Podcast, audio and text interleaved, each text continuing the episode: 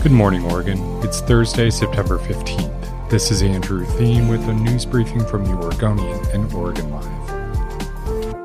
It took a bit, but Oregon has officially regained the estimated 282,000 jobs the state lost due to the pandemic related recession. It's actually an astonishingly quick recovery from the steepest and deepest downturn in state history. Just how quick was it? Oregon made its comeback in 30 months. It took the state 82 months to rebound following the Great Recession. State economists attribute the quick rebound to the unusual nature of this recession. It wasn't a financial calamity across the nation like the banking and housing collapse, which were two major underpinnings of the national economy. Oregon added 9,600 jobs last month. Nine out of 10 pandemic layoffs were temporary. Despite the rebound, Oregon voters are purportedly sour about the economy. A poll last month found nearly 60% of respondents were worried or very worried about their own financial situation.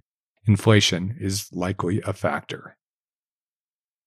Money continues to flow into Oregon's unique three person race for governor. Republican Christine Drazan reported receiving another $1 million check from the Republican Governors Association, that brings the total from the National Lobbying Group to nearly 2.6 million bucks to Drazan alone.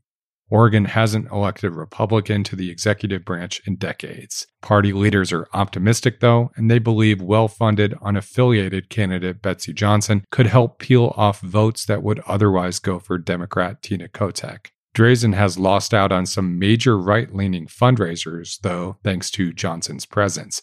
Billionaire Nike co founder Phil Knight has donated $1.75 million to Johnson so far, bringing her total to $11.1 million raised as of August 14th, the most recent date available. Drazan has raised $9.1 million since January. Kotek has reported $8.9 million, but expects to disclose more in coming days. A massive Amazon warehouse in Clackamas County is apparently indefinitely on hold. The online retailer had planned a 517,000 square foot warehouse on 47 acres in Canby. When it announced the project last year, it promised 500 jobs with an average wage of $18 an hour. This was still during the pandemic boom times for Amazon, and it was opening facilities around the country. But buyers have become more cautious with their spending amid rising inflation, and Amazon has followed suit, pulling back dramatically on its plans. A consulting firm that tracks supply chains noted this month to Bloomberg News that Amazon had closed or halted plans to open 42 warehouses across the country. It's delaying plans on another 21 locations. Canby doesn't know where it falls. Construction hadn't started at the time Amazon paused developments.